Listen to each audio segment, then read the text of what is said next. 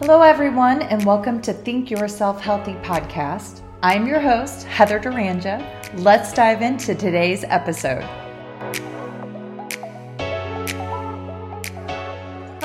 Everybody. On today's episode of Think Yourself Healthy, I have Dr. Nicole Morris. She is the founder of Morris Natural Health, located in Romeo, Michigan. She works with women through individualized healing programs to balance their hormones, poop every day, reverse anxiety, and live their best lives. Dr. Morris is a strong advocate for medical freedom and choice. She devotes most of her time and energy to bringing awareness and support to moms struggling to be heard and respected, and empowers them to make the choices for their own health and that of their children. What a beautiful bio. Thank you. There's, Thank you for having me. Yeah, my pleasure. You know, honestly, reading your bio, I was just like falling in love with you, thinking, wow, here is a person who is so clear about their purpose and has so much clarity around their mission and what they're meant to be doing to help heal this world. Such, such beauty. Thank you. It's it was a journey to get here, but I always say like most of us in this space of healing have our own journey that brought us to where we are. So that makes it a little the vision a little bit more clearer what we want to empower others, especially women, to be able to do in their lives. So thank you, and I'm excited to be here and chat with you and uh, bust some of those myths that we were mentioning previously and go from there. Yes. So, first and foremost, um, tell me a little bit about what did bring you down the pathway of practicing, you know, yeah, having your own practice. Yeah. So, um, as a child, I would say it really goes back to my childhood. So, from the time I was a year old, I was diagnosed with ITP, which is a low platelet count. So, I spent a lot of time in the hospital until I was about five years old. And my mom was really ahead of the curve. She studied homeopathy when I was a kid. She didn't let us eat food coloring. And for being in my early 30s, like she was really, really ahead of the curve there. Right. So, um, I always joked that she was the witch doctor. And was going to hell. Um, but then like somehow I ended up here. um, so then uh, into high school, I had mono a few times, was very sick, honestly, especially probably my senior year in high school. Um, had a lot of fatigue, a lot of bone pain. Uh, couldn't couldn't really do a lot of things that I wanted to be able to do. Uh, still remember the day I went to a naturopath, not a naturopathic doctor, more of a traditional naturopath, uh, and he told me to stop eating gluten. And I was just about to go to my freshman year of college, and I'll never forget the day, like so vividly, right? And I thought that he was crazy, and there was no way I was gonna go to college and not eat gluten, right? So fast forward through college, got married right after college. I was young. I was 21 when I got married, almost 22 um, and we couldn't get pregnant. So that was really like the core of what mm. really started my journey. So mm-hmm. as soon as we got married, I said, because I was still in pain all the time, dealing with all of the fatigue, that sort of thing, I decided, all right, I am, I'm going to do it. I'm going to stop eating gluten. So stopped eating gluten about 11 years ago, I would say. Yeah, 11, 11 years ago. Um, and then like i said we couldn't get pregnant for four years so for four years wow. we tried and i just really felt unsupported unheard mm-hmm. uh, kind of neglected by the conventional medical system and i was i was young right i was in my early 20s trying to figure mm-hmm. out this infertility journey and they didn't really want to help me other than giving me drugs and telling me to drink ensure which if you read the ingredients it's corn mm-hmm. syrup and soy and like other stuff I wouldn't touch with a 10 foot pole. Mm-hmm. I didn't know better at the time, so I did drink it.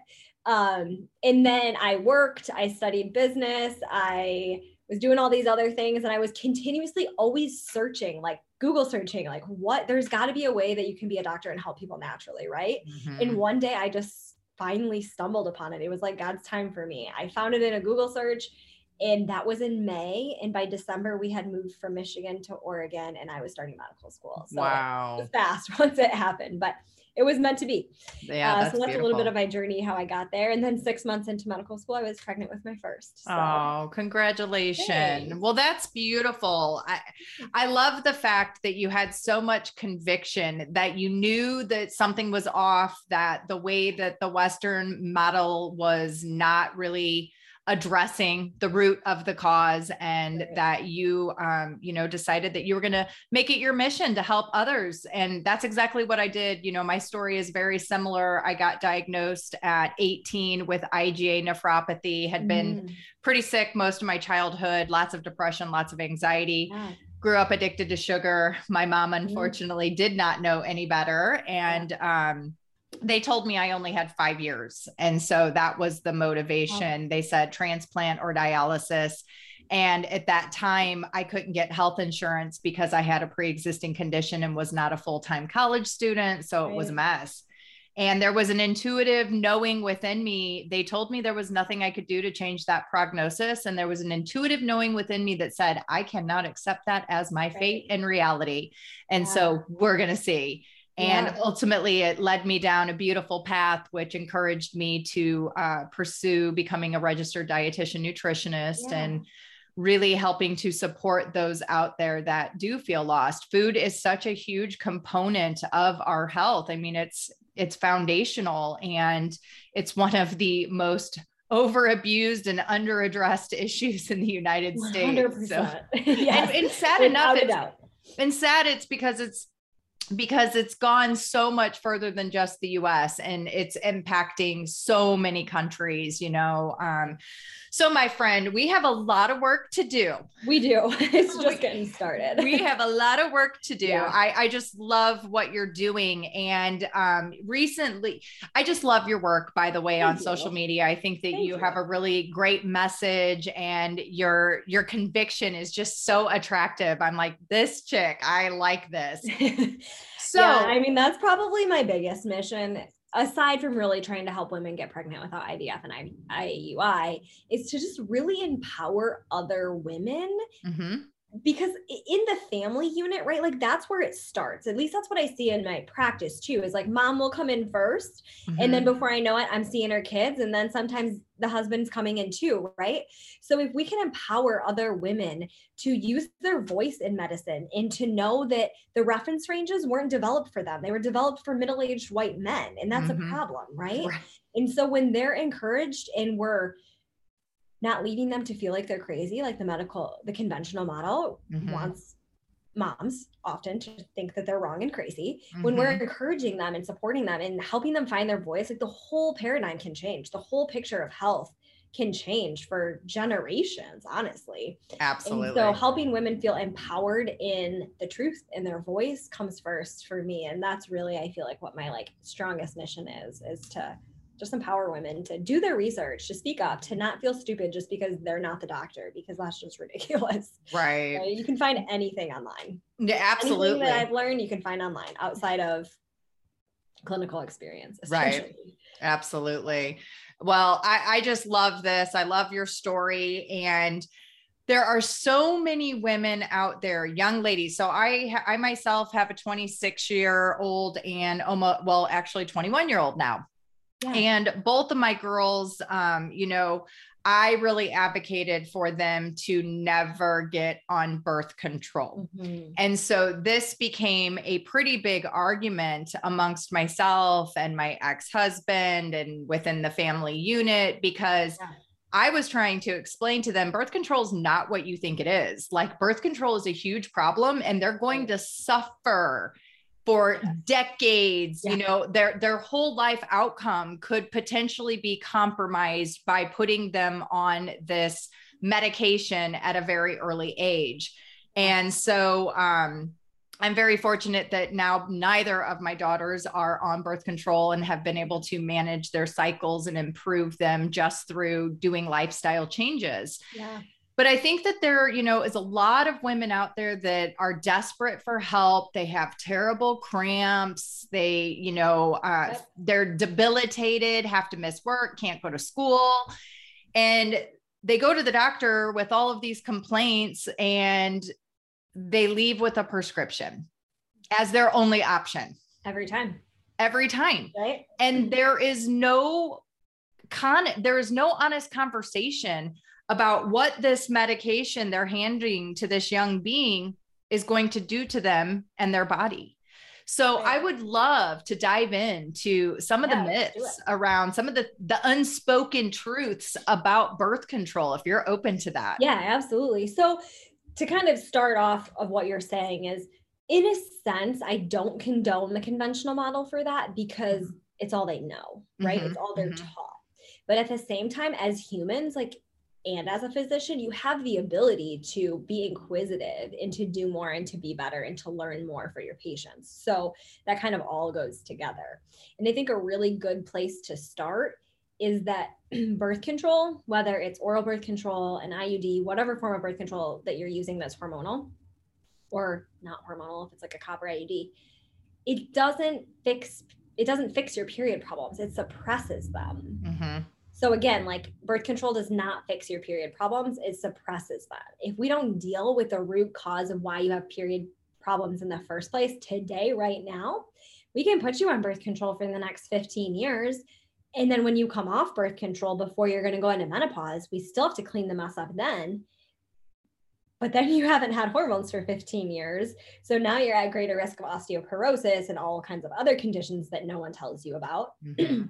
And if you go on birth control when you are 15 years old or 16 years old, then you might go off birth control in 5, 10, 15 years when you want to get pregnant. And well, you might, that might not be easy because your hormones have been suppressed for the last 5, 10, 15 years. And essentially, it's like if you went on birth control when you were 15 years old, and then you come off it's almost like your body has to go through puberty all over again mm-hmm. because it's got to connect that that brain ovary connection has to turn back on. And for some women, yeah, that turns right on and they might get pregnant the next cycle. For other women, it can be years before that connection is fully turned on like that light switch turns back on and that connection is is reconnected so so i think the the biggest thing and i would say like in the whole conversation that we're going to have today from my perspective at least like the biggest thing to take away is birth control does not fix your period problems it suppresses them mm-hmm. so if you go to a provider and you have cramps, heavy bleeding, passing clots, PMS symptoms. Maybe you have PMDD, which is like PMS on steroids, right? You like raging and having intense symptoms. And your provider says, let's put you on birth control to regulate your hormones. That's like a red flag, right? Like out the door. That's not, it will suppress. You may feel better, but it's not digging in and fixing the root cause of what's going on. And if we can mm-hmm. do that right now, the health your future health will be so much greater mm-hmm. in so many different ways so you mentioned a really important statement that typically doctors will say with initiating birth control and that's that it will regulate our hormones yeah. So I know a lot of individuals are taking birth control pills with this impression that it's actually hormones that they're taking in and supporting their mm-hmm. hormone balance. So, can you talk to the audience a little bit more about Absolutely. that and also the difference between what the uh, birth control pill does and then something like a copper IUD? Yeah, absolutely. So there's that, that's a lot of information packed into that into that one question. So I'm going to unpack it a little bit. So let's just start with um, let's start with the pill and let's talk about how the pill works. Okay, so the way that, that your cycle works is the beginning of your cycle starts day one is when you start bleeding when you have your period okay? And then we go 14-ish days if you want to use a 28 day cycle which we could have a whole nother cover a whole nother conversation about how that is bogus. And 24 to 35 days is normal. So mm-hmm. if you there's a good chance you're not actually ovulating on day 14 but mm-hmm let's just use a 28 day cycle for this example. So you ovulate on day 14 and then at day 28 is the end of your period and you start over again. So the first half of your cycle between bleeding and ovulating is the follicular phase. That's when the egg is developing and getting ready to be released from the ovary during ovulation. Estrogen is the dominant hormone during that part of your cycle. So estrogen is at its highest in your cycle before you ovulate. You so then you ovulate and estrogen dips down and progesterone starts to rise. The way I think of progesterone is like the mortar in your uterus that holds all the cells together and really thickens your uterus so that if you do conceive that cycle, there's a good, thick well vascularized, meaning a lot of blood flow going to the tissue lining of your uterus for the egg to implant into. It has a good base to build its roots, good good soil, if you will. So estrogen, sorry, progesterone peaks after you ovulate and then comes back down right before you start your cycle again. Okay. Mm-hmm. So estrogen will go back up a little and have like a mini peak around um, probably like day 21 ish as mm-hmm. well, if you're having a 28 day cycle. So, all of that to say, your hormones very cyclically rise and fall, right? When you're taking oral birth control, you're getting a pulse of hormones every day. So the the curve becomes more like a sawtooth. Every day when you take that pill, you're getting a spike in these hormones. So your body doesn't want a spike every day. It wants a cyclic diurnal, if you will, pattern that's very slow to rise and slow to fall. So, with that being said, the hormones that you're getting in birth control are synthetic.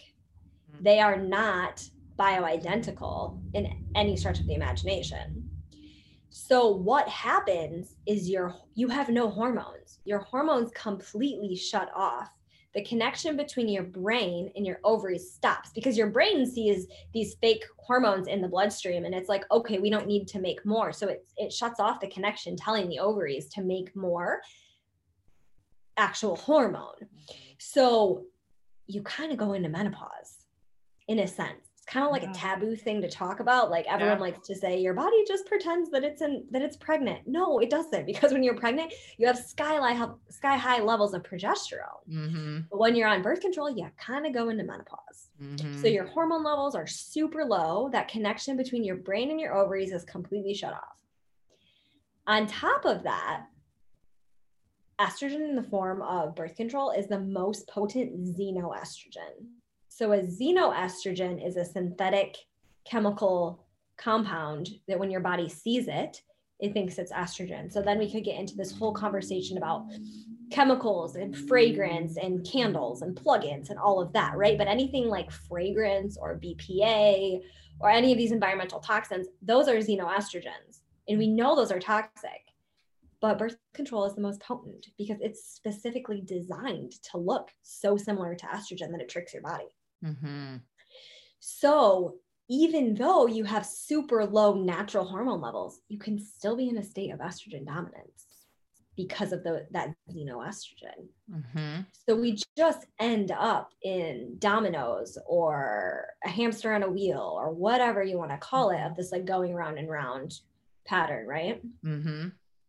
So then IUDs similarly ish um, it was always the thought that the progest progestins or the fake progesterones stay in the uterus mm-hmm. localized but we know now that that's really not true and that they can be systemic um, in like a copper iud that causes inflammation in the uterus mm-hmm. so it's inhospitable for sperm and it's inhospitable for implantation of a fertilized egg mm-hmm. but they're copper, and copper can deplete zinc, and copper can cause estrogen issues. So it's really just not as black and white and as simple as we think, but no pharmaceutical is. And a lot of supplements aren't either, right? Right. So um, it gets complex. we yeah. could say that. Right. Well, I mean, this makes a lot of sense to me. And and it also I, I think that one of the most you know um, non-spoken consequences of these birth controls is that they all contribute to vitamin and mineral deficiencies that's a huge yeah, yeah, that's a really good point that you bring up. And so, B vitamins, magnesium, the list goes on and on. And that is one of the large factors that I would say we see with post birth control mm-hmm. issues is that women are just so nutrient deficient mm-hmm. when they get off birth control right. that that can have issues with fertility and other symptoms that they're experiencing as well. Absolutely. Well, and one of the things that I really like to focus on because I think mental health is such a you know, huge problem in the United States. We have so many individuals that are on depression and anxiety medication. And unfortunately, typically part of the root cause is a vitamin and mineral deficiency that is contributing to the increased pro you know prolonged anxiety and depression and so if we're getting on a birth control pill or a IUD at a very early age, we're suppressing that normal hormonal function.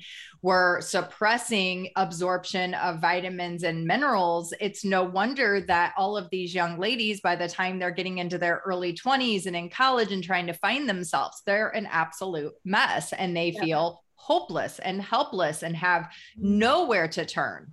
Like, right. no, you know, there's because it's just here's another prescription, here's another prescription. And, and I don't think it's recognized enough by the conventional model that the oral contraception could actually be playing into the rates of anxiety and depression that we're seeing. Absolutely. In, in young adults. Yeah, absolutely. Yeah. It, it was really frightening because I recently had a visit to the OBGYN and unfortunately, um, I am in perimenopause and I had an absolutely beautiful, perfect, pristine cycle all the way up until last summer. And then all of the sudden, things took a significant turn for the worse. And I was like, whoa, what the hell? Where are these symptoms coming from? What is happening to me? And I personally feel like I am completely lost in this body. I have a perspective that um, I have a I have an idea of what I think might be contributing to what's been happening with me with a lot of conversations I've been having with other medical professionals who get curious and like to think outside of the box. Um, and that will we'll have to save that for another conversation. But um, because it's very controversial. But anyway, with all of that being said, I went to my doctor and we were talking about it. And first thing she wants to do is put me on a freaking birth control. I'm like, wait, what? I was like, I just told you about all of my vitamin and mineral deficiencies that I'm struggling with despite my efforts because of my compromised kidney function. And your first suggestion is, I was like, oh, I'm really sorry. I said, that's not going to work for me. And then she was very um, defensive. She got very defensive. And I was very understanding and said, Look, I understand you're time pressed. You've got more, there's 40 freaking people sitting out in your waiting room right now, and you've got 10 to 15 minutes scheduled with each one of them. So I get it. I understand that you don't have the time to go and do the research but something's going to have to change within this paradigm and this model because it's breaking us. Yeah. You and know? it's going to crash. And I, I do think it's going to crash. Soon. I do too. I do too. I more, feel it. I feel yeah. it coming. And more and more people. I mean, that's why, why we stay busy. That's why my practice tripled during the pandemic, if mm-hmm. you will, mm-hmm. because people can see people can see through. I mm-hmm. think we're finally getting to that point and and yeah, it goes back to kind of what I said in the beginning is I fault them to an extent, but also knowing like that's the confines of their education and that's really all they learn is they don't learn about nutrition and they don't learn about um, nutrient deficiencies and things like that and a little bit of that falls into the pharmacist's lap but i have some good mm-hmm. friends that are holistic pharmacists if you will mm-hmm. and uh, that's all things that they have learned outside of pharmacy school in yeah. their own nutritional training mm-hmm. to be able to counsel when patients come into the pharmacy based on what pharmaceuticals they're taking, what nutrients they should also be taking. Right. Um, but yeah, yeah. we'll see what happens. Yeah, no, I, I'm with you. I'm pretty confident that it's crumbling. And I think that the more, you know, conversations like this that are had and the more access people have to the information, which we know nowadays is becoming harder and harder to yeah. make happen. But um, what people don't realize is that, you know, within that education system, the research that is happening is being funded and there's a lot of bias behind it. And so you and i both know going through you know um, higher education that as a researcher you can take any hypothesis and prove it. Yeah. Right? Yeah. So it's really easy to produce information that's going to validate whatever outcome you want to get yeah. accepted by you know society and so, unfortunately, a lot of doctors they dedicate so much time and energy and financial means to the system that it's very difficult for them to accept that there could be biased and that the information might be wrong and it might be directing us in the wrong path. Um, and so I think that's also one of the barriers that comes about. You know, we dedicate so much time. I myself, just to become a registered dietitian, spent seven years in the education. You know, it's a required master's to become yeah. a registered dietitian now. And that's quite a lot of, of um, commitment. And so, luckily i'm an open-minded person who went into it knowing that i was going to be taught a bunch of bullshit that wasn't true and that once i jumped through all the hoops and became licensed then i could practice using the evidence-based research that i believe in and that worked mm-hmm. for me yeah. so i just think more people need to understand that component of the system so that they can kind of peel back you know the mm-hmm. layers and say oh maybe there is more it, instead of yeah. saying trust or follow the research, it really needs to be follow the money. Yeah, yeah, exactly.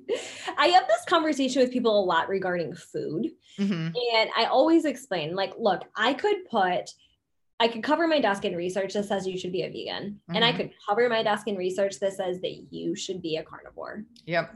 Yeah. So what we really need to do is figure out what your body needs, which exactly. is not going to be the same as the last person that was in my office. Mm-hmm. And we need to pick what works best for you, right? Absolutely. Based on the conditions that you have and what you're trying to heal and what you're trying to go through. And so there's a lot of research out there, right? And we can mm-hmm. usually find what we want to support our case. Whatever mm-hmm. case we're trying to make, you can probably find something, right? Absolutely. Um, whether it's good research or not.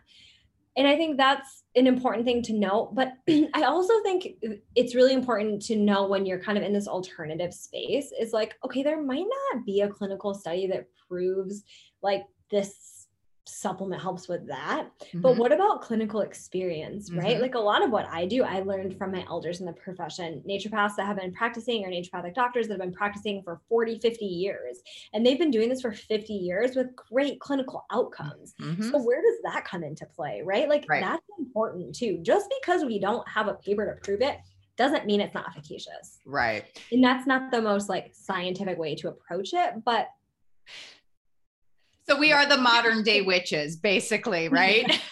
We're the modern day witches. It's really crazy because I mm-hmm. myself have followed this holistic path and I've done a lot of research outside of the United States and really explored what's happening in Eastern medicine. And, um, you know, it's crazy because it really wasn't until after World War II that the conventional model really took such a huge yeah. shift. And many people have no clue that during World War II, the German scientists were developing all of these chemical agents. They had a surplus of them once the war yeah. was over, and yeah. they found ways to legally redistribute them and package them for profit, which turned into our pharmaceutical right. whole you know, plethora as well as agricultural with uh, fertilizers and pesticides and you know when when people hear that they're like no way this is a crazy fact okay I was reading about this, and I am married to a guy who is from Italy. And I was telling my assistant and him, like, oh my God, I had no idea that the German scientists were behind, you know, Monsanto and blah, blah, blah. Mm-hmm. And I said, and so anyway, I said something, and my husband looked at me, goes, They did not teach you that in school?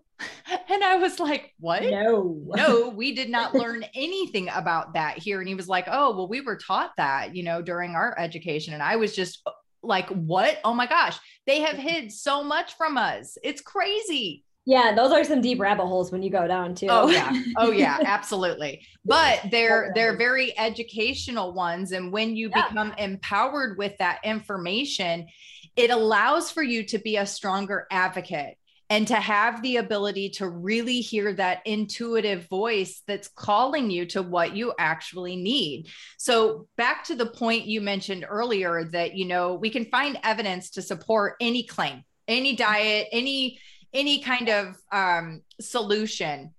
But it's not a one size all fit approach. And because we've become so disconnected from our physical bodies, it's very difficult for people to actually integrate, get back in, and sense and feel where they're actually feeling what their body is trying to tell them. Hey guys, I'm going to interrupt this episode for a really brief message and to introduce you to today's amazing podcast sponsors, WaveBlock. If you know me, you know that I am all about reducing toxicity. And to be perfectly honest with you, this whole 5G thing has got me a little freaked out. Did you know that your phone and AirPods emit radiation? According to the CDC, your phone uses radio frequency radiation to transmit its signal. This cloud of radiation just sits outside your brain the entire time you're using your phone or on your AirPods.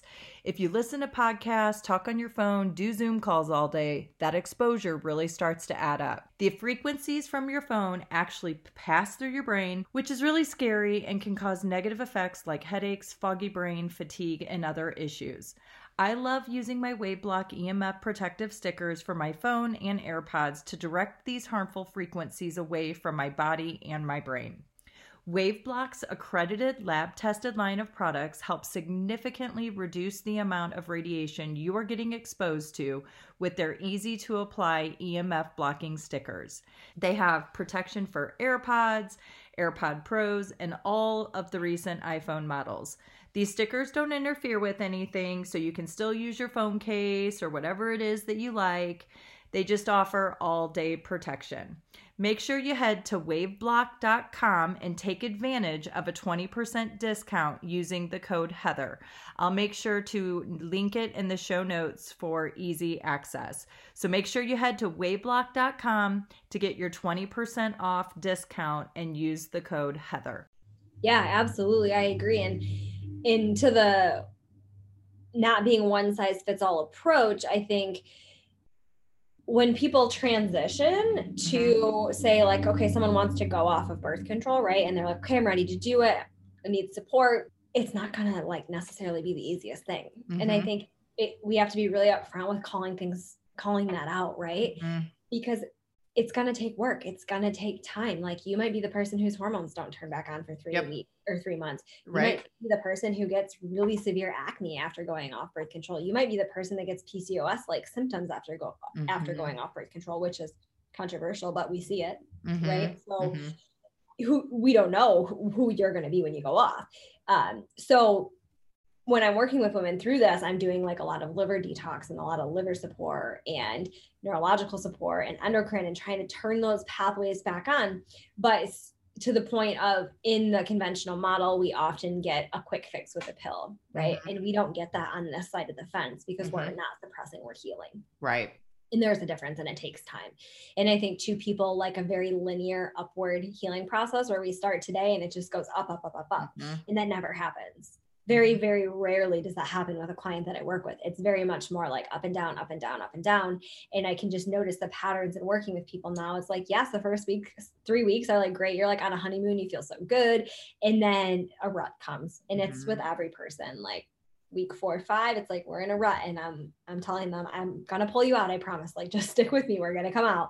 And we come up and it it happens every time is these patterns. So mm-hmm you got to be ready for that. And I don't share that to deter anyone who's ready to go off their birth control because I think, you know, that's potentially a good option. But you just got to be prepared for the work that comes along with it.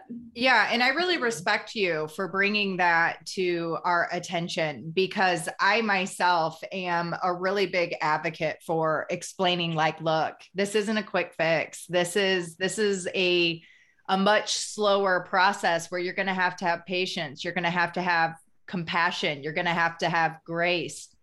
And these aren't things we're really taught in society because we're so focused on instant gratification yeah. that we get very frustrated and then we end up sabotaging, you know, in order to deal with it. And so I think that that's fabulous advice for anyone who is listening. I know that there are so many women out there that are in desperate desire to get off of the pill.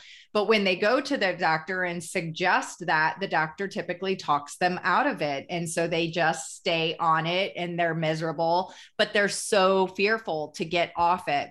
So, could you speak directly, just maybe a couple of tips yeah. to that individual um, who is contemplating, like what what kind of to expect? Can you just address? You did address it. I'm not going to dismiss that you didn't address it, but yeah, it it's going to be different for everybody, right? Like, like mm-hmm. I said, there might be the woman who comes off and gets pregnant the next month and mm-hmm. is no mm-hmm. big deal. And there might be the woman who comes off and has like insane acne uh, that she's never had before in her whole entire life two or three months later. Mm-hmm. Um, what I do when I'm working with people is I prep them before they go off. So I'm supporting their liver. And you gotta, you gotta know though, if you're using it for contraception and you start detoxing your liver, it may not be effective for mm-hmm. contraception. Mm-hmm. So you got to mm-hmm. be prepared with all of these things, right? So um, I'm doing lots of liver detox and liver support, and I do that ho- with homeopathy for the most part. Mm-hmm. Uh, but castor oil packs are wonderful to do. Uh, castor oil packs support the liver, it's very well absorbed through the skin. I have lots of information on my Instagram page about how to do castor oil packs. I have a whole highlight on it. Um, so I'm doing that. I'm re-mineralizing them and giving them vitamins and nutrients so that their body can handle coming off and isn't as shocked right? Um, we're doing adrenal support uh, thyroid support because the thyroid and the adrenals in the ovaries are all part of the endocrine system and they're very tightly intertwined. I always consider them a braid. Here's, mm-hmm. here's how I explain them. So when one of them gets out of balance, the other two get out of balance. And that's all about the way that the brain talks to the pituitary, which then talks to those uh, glands. So, or organs. So mm-hmm the the ovaries in that braid are not in a happy state right? They're struggling. So that causes the adrenals to be stressed and the thyroid to be stressed. So i'm supporting those other organs and making sure that they're really well supported mm-hmm. as we're going to embark on that journey right? And then i do a lot of liver support with my clients because i just find that the liver is the garbage can and everyone's liver is congested and full of junk and the liver has hundreds of jobs in the body. So yeah. if the liver is congested with the xenoestrogen from your birth control, then it's not functioning properly. And it's just like a whole domino effect. Oh, yeah.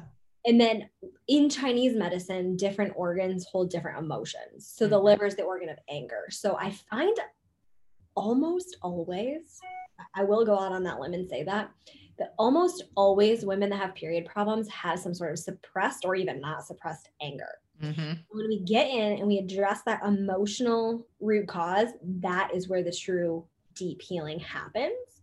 And then I find those transitions off are not as stressful on the body. Mm-hmm. We're just really digging in from the beginning and preparing the body. I love the fact that you just brought up the connection between the organs and the emotions. Yeah. This is something that I have in my nutrition assessment form that I always evaluate where I have the different organ systems mm-hmm. and ask people to indicate, you know, where they feel they're having the biggest issues.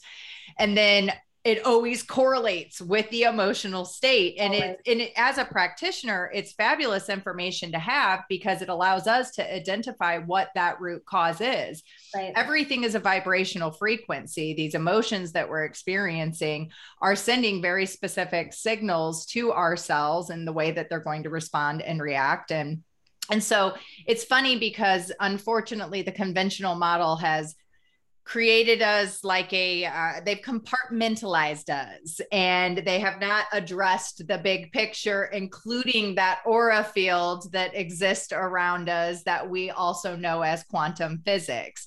So i think that the more information that comes out the better supported you know practitioners will be with getting the society to really accept hey we totally dropped out and took away the whole component of quantum physics and we have to we have to bring that back in and we have to rethink this whole approach because ultimately that is the root of how everything else is going to behave. Yeah, and I like that you said that everything is so compartmentalized because I can't tell you how much time in my day every day I spend pulling all of the information together from all of the different specialists to just see it all as one picture. And I'm mm-hmm. like, wow, if they just looked at this for yep. for two more minutes yep. into more of like a whole body connection and and how the whole body is connected. I as an example, so my oldest daughter had a kidney removed when she was a year old because it was born with a congenital abnormality. And so they did her surgery, removed her kidney, and then she had like a lot of gut bloating. Mhm. She was also on a lot of antibiotics. And so I know she had dysbiosis, but I was also in my second year of medical school and like overwhelmed and like life is chaos, right? So you can't. Right. I can imagine. And so I will never forget being in the pediatric urologist's office and he, I'm like, asking like, what do you think? Like, why is her kidney or why is her gut so bloated? Like, what's going on? And he was like, well, it's not her kidney. So I don't know what to tell you. It's out of my department.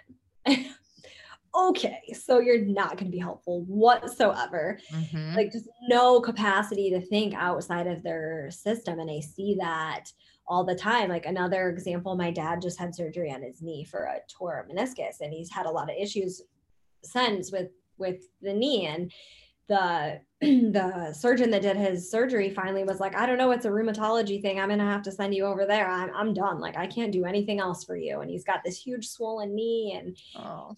You know there's got to be a connection and they just like don't have the capacity to see that connection. So so much of my day i just spend pulling all the pieces together for people and Yeah. being like that support for them too and i'm sure you do the same thing Exactly. I like to I like to tease when someone's signing up with me. Now I get to play detective where I get to lay mm-hmm. all of the evidence out. Like literally it looks like a crime scene happened, you know, in my home where literally the evidence is just spread out and I'm literally trying to connect the dots and get to what the root issue is because we all have limited energy. We all have very limited time and most of us have limited resources. So we have to be very realistic with the approach that we take in order to yield the the results that are going to give us the biggest bang for our buck to keep us motivated and inspired to keep wanting to go forward. And that you know I, in my opinion that's a really key piece of this puzzle to help facilitate healing in individuals without that um, you're just literally hitting your head you know just and over and over In all fairness, too, there is a significant shortage of primary care physicians and physicians in general. And that kind of speaks to the need um, for anyone that's familiar that's listening with licensing laws for naturopathic doctors specifically. It's like we don't have a license in every state. So I'm in Michigan. Mhm. So technically, I don't diagnose or treat because I legally can't, even though I Right. Oregon license where I could write a narcotic if I wanted to. right Um, so there's just so many pieces to the puzzle of the conventional model. And that's a huge part, I believe, of why we're in the situation that we are is Mhm. that my initial intake with a new client is two to three hours. Mhm. So because of the way insurance works, uh conventional doc cannot afford to spend two to three hours with you, right? No, you get maybe 20 minutes if you're Yeah. lucky as a new patient. Right. So I think there's just so many moving pieces to the broken system. Mhm. And we have to be fair to them, but at the same time, like there has to be change. And there the only way there's going to be change is if we demand that there's change. Right. And, and I think that in order to demand the change, you have to have the awareness and the understanding of what the actual problem is. And I, I want to go back to this piece about, you know, everyone being a specialist and that you can't just go and have everything addressed at one time for the most part. They send you out. And one of the things that I've seen as a dietitian that really bothers me with this system is that because you're going from doctor to doctor to doctor and each one is treating a specific organ and they're not multidisciplinary mm-hmm. communicating with each other and game planning this creates a problem with polypharmacy where we're getting multiple prescriptions prescribed to us. We're not really sure about the interactions the cross interactions and challenges with all of these medications and especially how they contribute to our nutritional status with vitamin and mineral losses you know?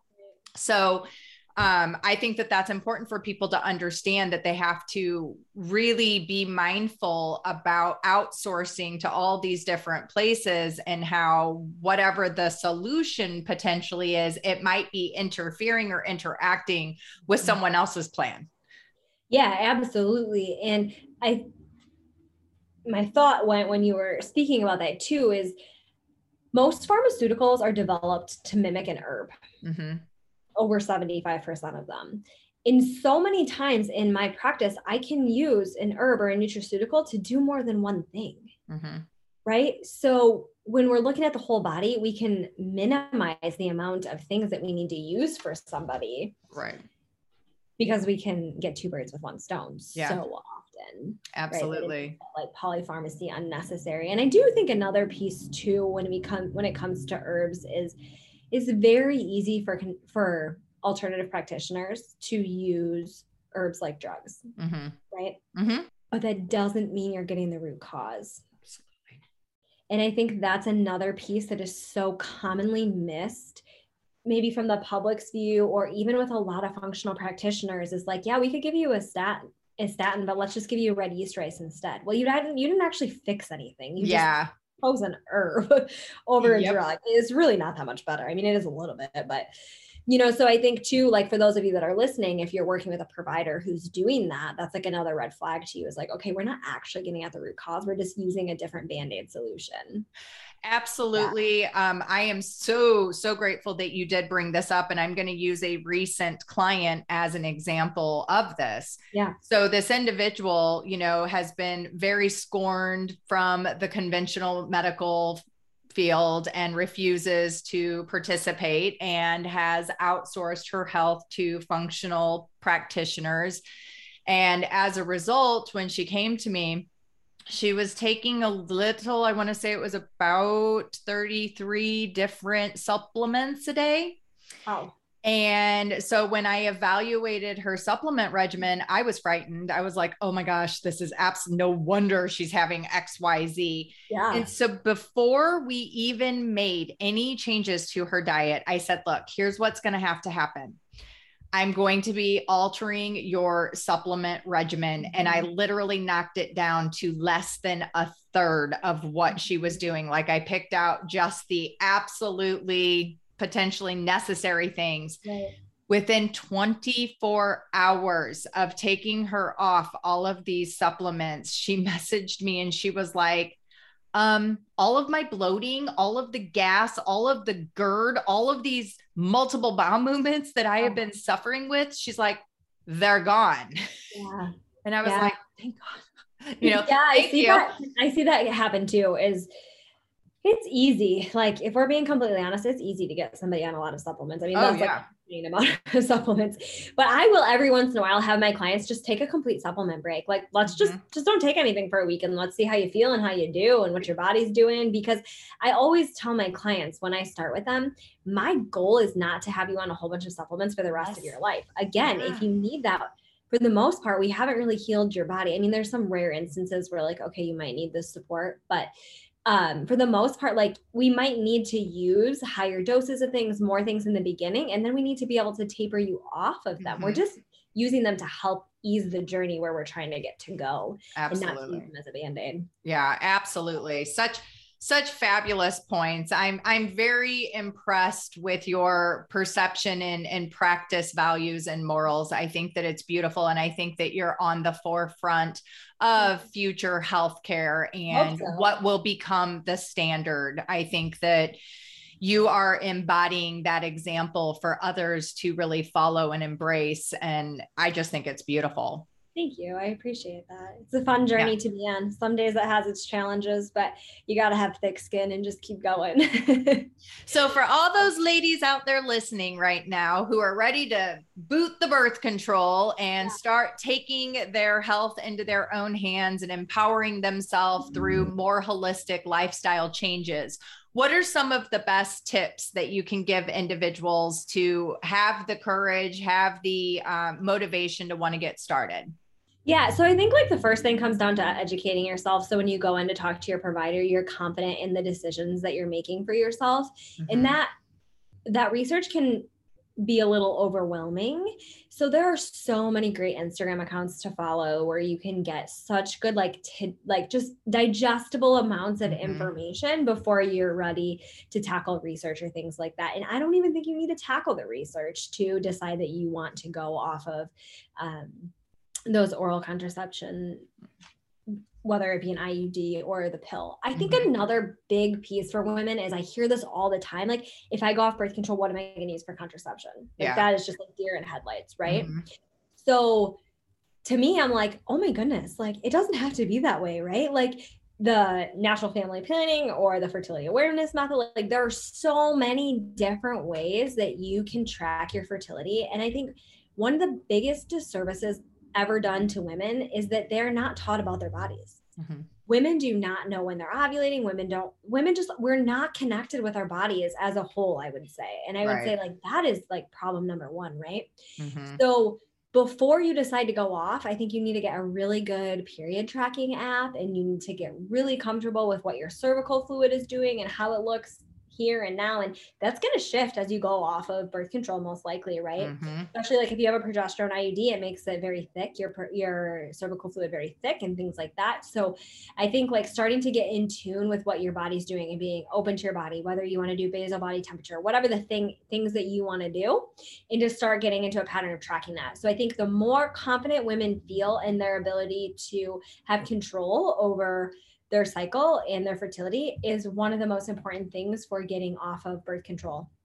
And you also like I think it's important for women to know you can't get pregnant every month, every day of the cycle. Like no, you're fertile one day and I'm sorry. It's okay. And um sperm can live in cervical fluid for 5 days. Mm-hmm. So if you have cervical fluid, there you could be fertile that day, right? So I think like getting that understanding is so important uh, to feeling confident in making that choice to go off birth control if that's what you're using it for. Absolutely. Um, and then, like I said, like just getting your minerals back in balance, like just start on some basic minerals. Mm-hmm. Um, is that simple? Really, just like start remineralizing your body and doing some castor oil packs and just start supporting yourself in those little ways and just be there for the process, right? Like, don't fear what your body's going to do because you have to face it at some point.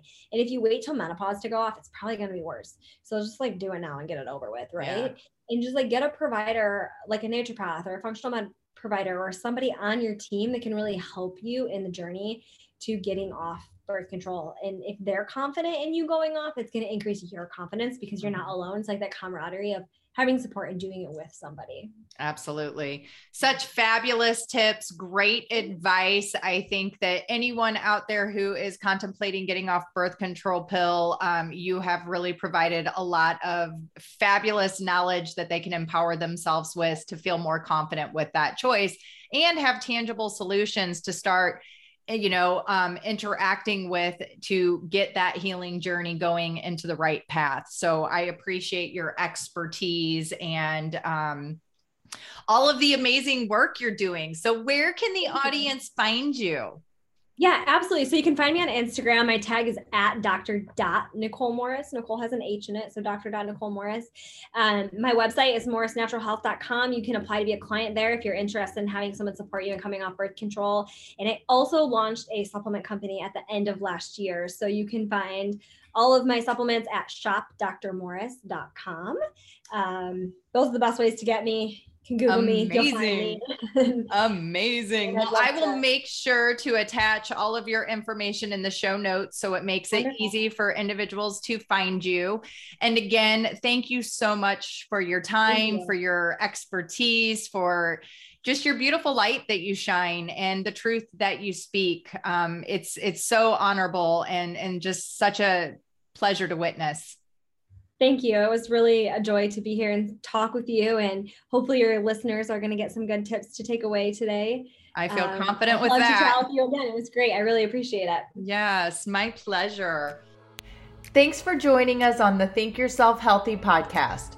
Make sure you leave a review and let me know what you think. I love reading your feedback. Come hang out with me on Instagram at Heather Duranja. And don't forget to take a screenshot that you're listening to the podcast and tag me. I love to share it. See you on the next episode.